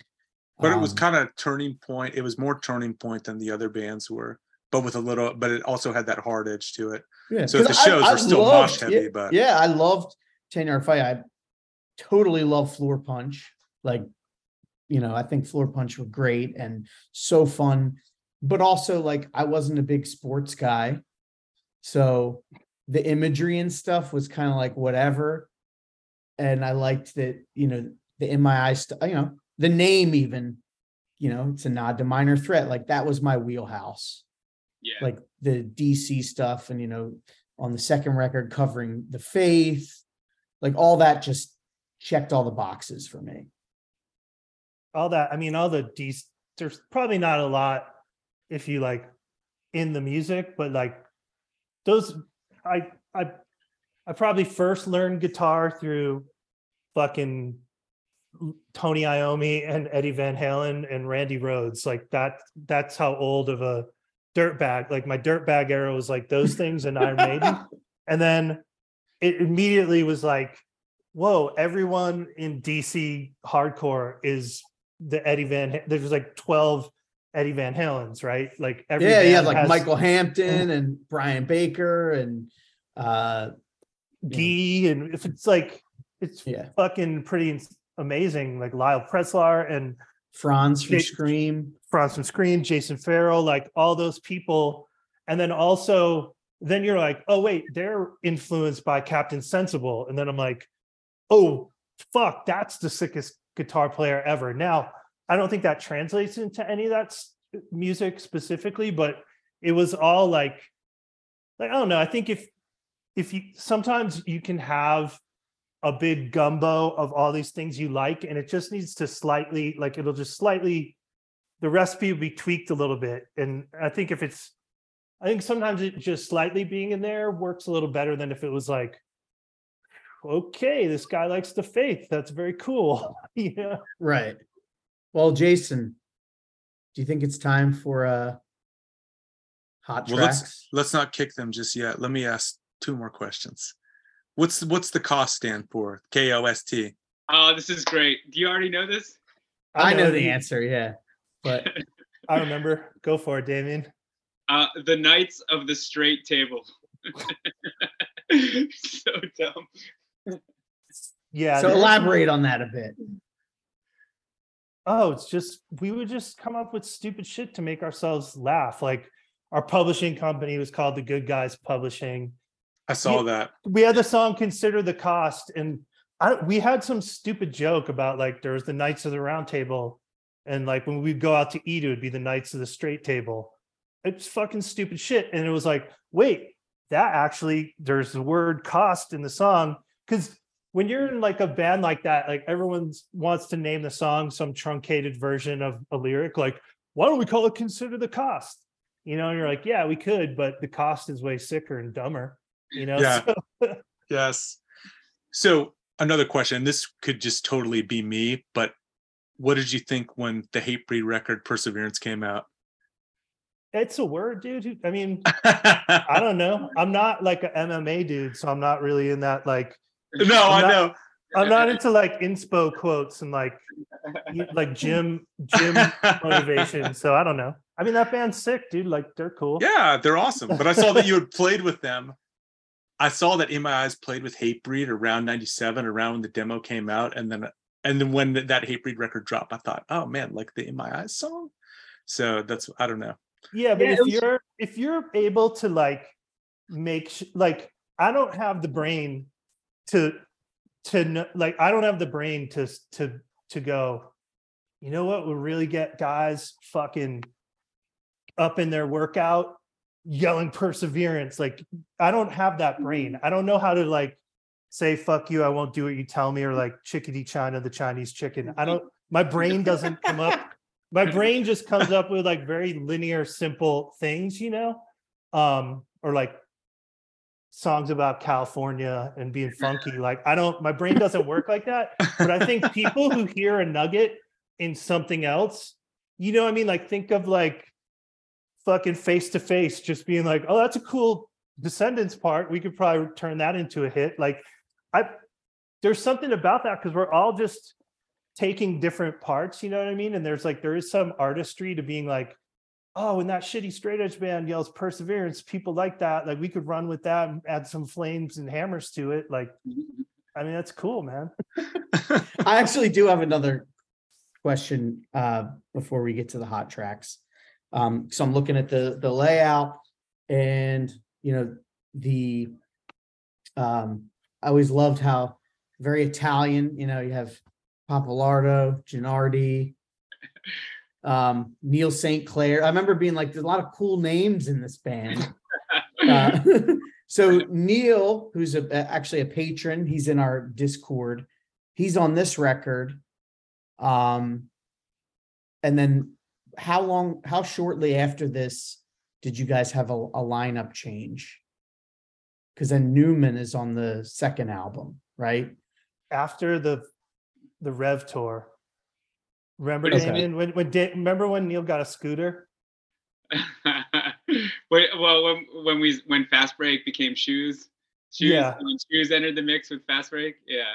because Neil Neil got a scooter, and I remember him being like, which was fucking dope. He was like, um, I'm just more into this fast break thing, and like I'm probably done. I, I don't want to misquote him, not that it's like super fuck. It's not. We're not on like uh meet the press or whatever, but I remember him being like, I'm probably done with the straight edge thing, and I'm more into like scooters and fast cars and what fast vehicles or whatever. And so we were like, we have to get someone. And then and then we got someone in the band. that- I don't know how a dude showed up in the band with a Paul Reed Smith for a little bit. And that was kind of fucking stressful. What, New, Newman had it? No, Um, fuck no, no. Will, Will, uh, Will from the trust. yeah, Will Trust. Oh, okay, so if you had somebody in the interim. I don't Yeah. think any there was any other guitar player on the record though, Anthony. Right? Was it all you? Yeah, it was all me for sure. Yeah. On, on this LP.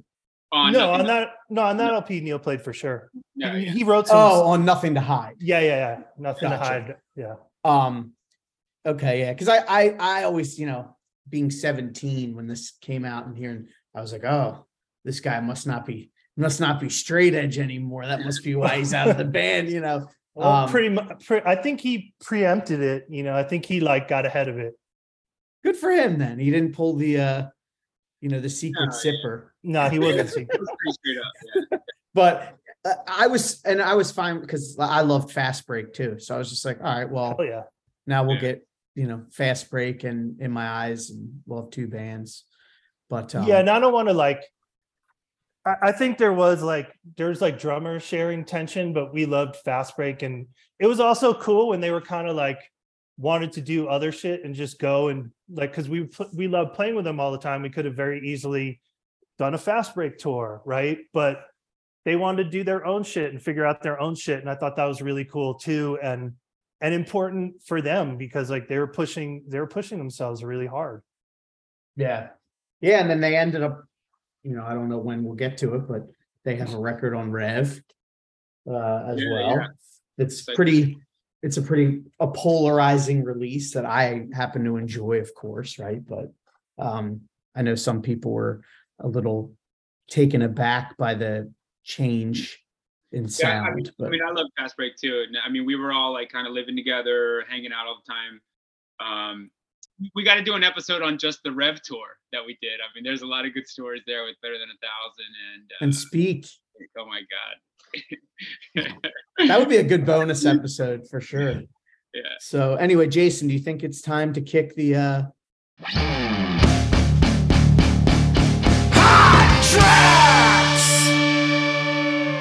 Let's do it. I want Jason to go first. Oh shit, you're gonna put me on the spot?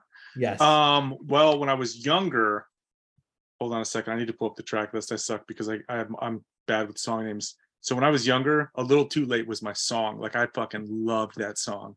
I would play it nonstop because the octaves. That shit just used to get me. So, you know, then that way that Turning Point does.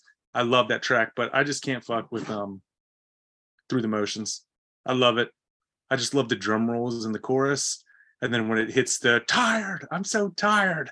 You can't help but like love that part. So That was good for like uh Wes would do that part a lot, which was fucking pretty awesome. Like that was just like right right for the guest vocal situation. I remember him doing that at the last show. yep. Well, that was that's that's my hot track too, Jason. Is it, dude? It's We, hard. we don't always shit. agree to. And I have a clear memory, and I just watched it again last night, prepping for the episode of that last show. And just the vibe was so awesome. And Wes singing that part. And this is like when American Nightmare was first really popping. And it was almost like I remember being like, why aren't American Nightmare on this show? Even though there was already a ton of bands. So it was really cool. Like he came out and he did that part.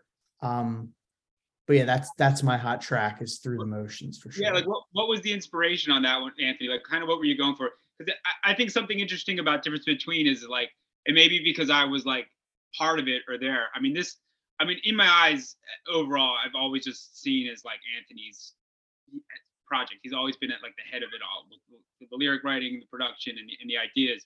But it's funny with difference between. I'm like, there's certain parts where you're like, oh yeah, that's like that's like the Gorilla Biscuits. That's turning point. Like you can hear, and I mean, because I was there and we were listening. To, oh, that's kind of like the side by side, you know.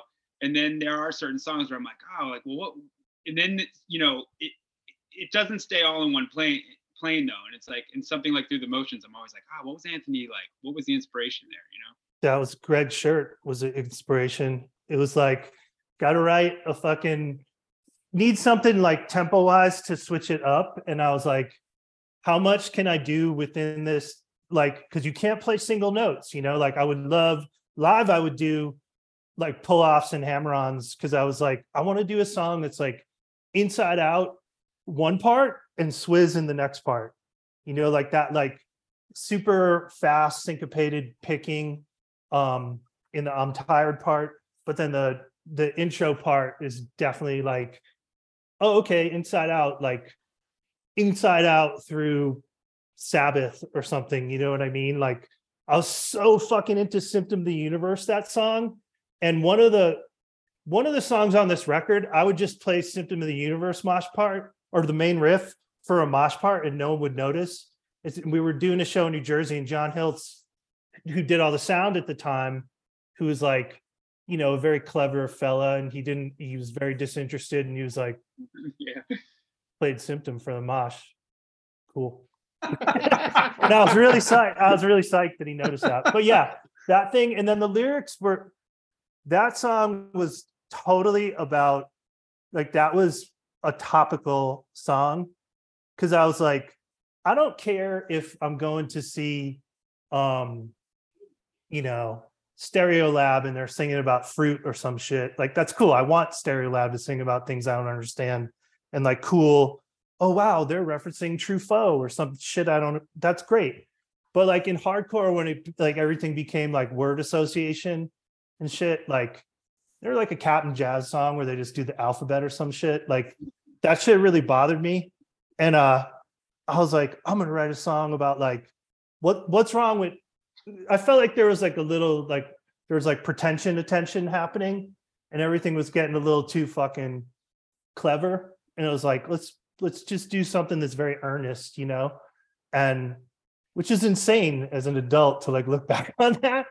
But that was like a very earnest like all right enough with these fucking corny metaphors. Like let's just do something super direct you know?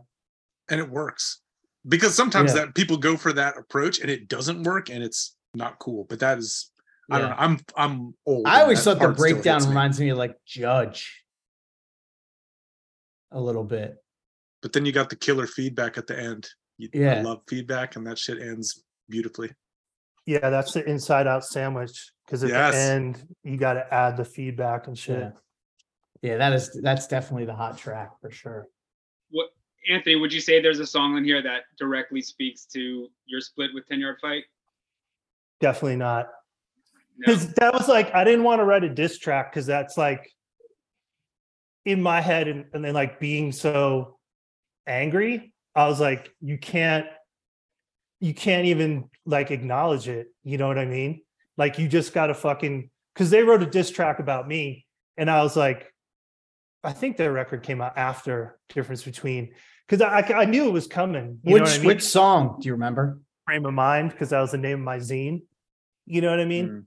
So I was like, nah, fam. Like there's diss tracks about other shit on later records, but not about them. Cause I was just like, nah, this like if it references that, then that makes it corny. It's just got to be about like this other Yeah. world. You know what I mean? Right. I, I kind of feel like that's what it, it wasn't like this direct competition necessarily between the bands or anything. We sort of coexisted. And that, that was actually what I was thinking of before that I couldn't remember. At what point did we sort of like bury the hatchet and then kind of start playing shows again together and stuff? I think that that back to school jam that you did the epic flyer for, it was like I think that was the first time where it was like we're gonna have to all be in the same place, and like it just makes sense. I don't know. It was like it was definitely a big thing because there was like before we because I flew we flew out of we flew to San Francisco from Philadelphia and I drove down to Philadelphia to fly out on the same flight as you to go visit Chuck. And there was that Ten Yard Fight show, the first show without me in New Jersey. And me and Pete went and stood in front and turned our backs to them. Just fucking insane. And then like, and then like people were like, and there's a photo in like, I think in Matt Smith's zine of like us.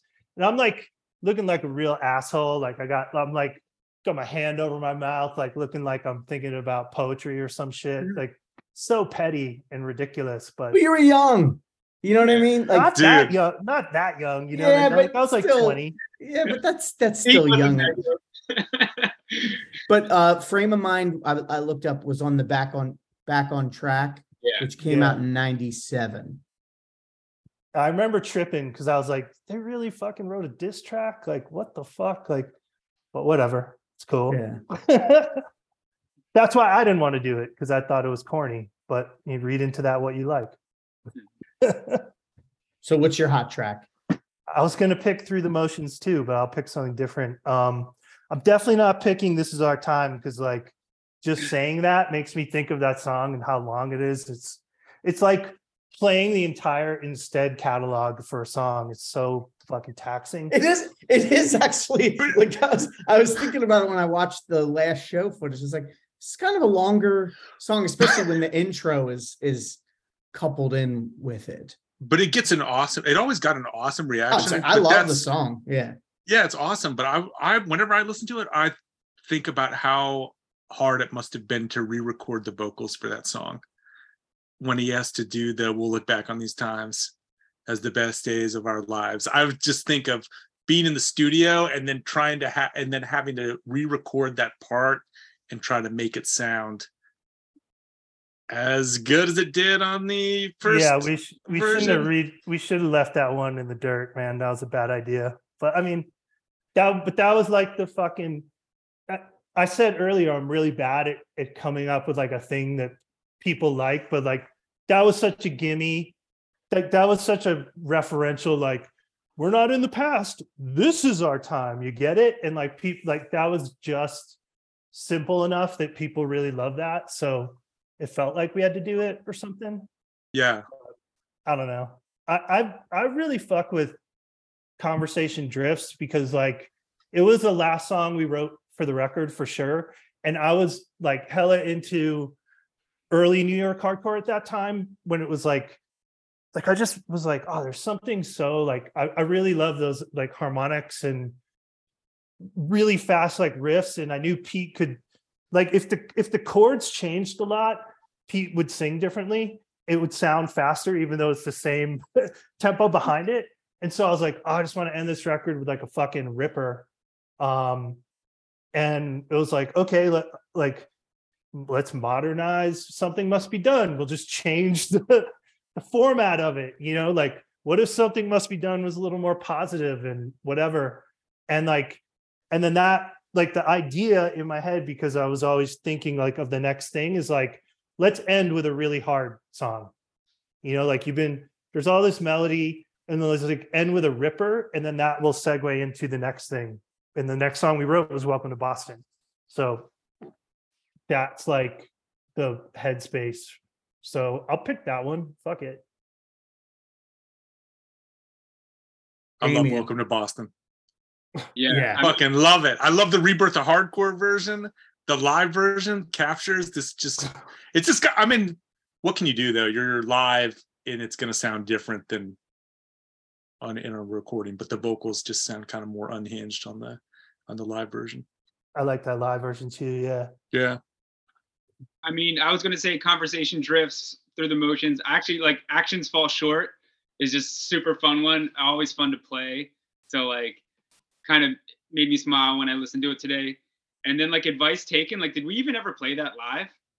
I don't think so. Yeah, and that but that was that one was like, oh shit, I forgot about this one. Like the shorty, like this, like I don't know that that that was that was uh uh a good one to meet. With I mean, that that one has the you do the uh You got the sick bass You line do the on that. Arthur. You, you Yeah. got the Arthur Yeah, yeah. yeah, Biscuits yeah, yeah. bass. So yeah. that's what's funny too, because I kind of like, I mean, a lot of this, like, I, I just, I was, I, I I wouldn't even consider myself a bass player until like five years after this record, you know. So I was still so new to it. And Anthony wrote, you know, the major like the most of the bass lines and stuff. So I was just trying to do my best. And then I was like listening to the record, I was kind of like, ah, like, all right, the bass is like kind of ripping, you know? Yeah. Yeah, for the sure. bass opens up the record, right? Yeah, yeah. Yeah. That's that, that that speaks to Brian. Brian that browse Brian like do like a salad days thing or something, you know, like he just added in like sometimes there's a little too much sauce, but I think like that shit adds personality, you know, and like it, I don't know, like I thought when we are talking about sequencing, I was like, oh, the record has to start with that song because the first lyric is the last time that I faced you. So it's making you think back and like fuck what happened before what happened before this you know what i mean like back to star wars right? Like the first one's actually not the first The sequentially. one, yeah. yeah. Yeah. so it's like the same shit you know like kind of like you're picking up like it was the idea was like to bring you into this conversation you know and which is very different than like um here's the thing that you have to do. Do it really hard. Do it for you. You know like instead of fucking shouting instructions it was like bringing you into this conversation of like how two people would actually interact you know? And and the feelings you like a, a lot of the lyrics are like coming from a very Costanza experience right? Like george comes up with what to say later. So like in songs you can rewrite what happened you know? And fucking you know what? I didn't fuck up. Last time that i faced you i i actually did this shit you know? So so like yeah all of them are like a costanza situation Oh, Yes. All right. Well, we've been looking forward to this one. Um, because like I said, we're at the point in the catalog where now all of us like experienced it in real time. Um, which I think is always pretty cool because you can kind of you know draw from a little more experience than like like I wasn't around for.